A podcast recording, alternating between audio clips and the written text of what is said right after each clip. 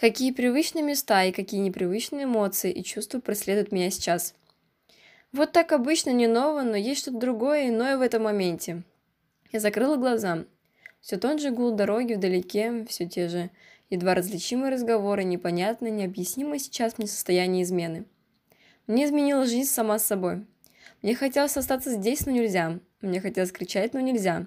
Как же сейчас себя вести, если все знакомое ушло на второй план? Сколько дней недели провела здесь в этом году? Ноль. Сколько раз я нагибался над грядкой, чтобы вырвать эти вездесущие сорняки? Ноль. Кто-то скажет, что в этом нет никакой прелести. Возможно.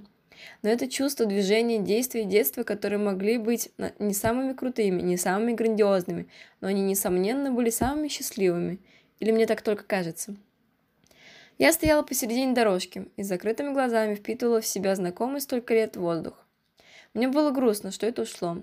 Шло безвозвратно куда-то туда, куда-то за бугор, куда можно заглянуть только этим глазком, и то, если встать на цыпочки.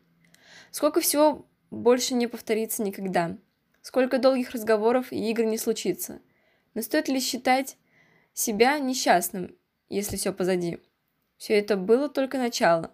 А что там дальше? За другим поворотом, куда я только ставлю ногу. Меня поглощает целиком новая дорога. Если прошлое останется в нашей памяти, его может подкорректировать. Будущее гибко и пластично. Оно меняется от каждого твоего слова и действия от прикосновения к чему-либо, от любой мысли, которая тебе только что пришла в голову. Мы можем это контролировать, мы можем слепить себе ту фигурку из пластилина, которую хотим. Будь то чудовище или прекрасная принцесса с добрыми глазами. Я глубоко вздохнула, этот уже прохладный воздух. Маленькие капли дождя капали мне на нос, но на моей коже они превращались в микроскопические искорки, зажигаемые моим телом. Мне захотелось всплакнуть, вспомнилось, как мне хорошо было, это делать некогда в темноте здесь, идя по тихим улицам, где никто тебя не мог увидеть. Но слезы не текли из глаз, не видели смысла это делать. Я резко открыл глаза, и передо мной ярко сверкнул фонарь, ознаменовав новую открывшуюся тропинку в моей жизни.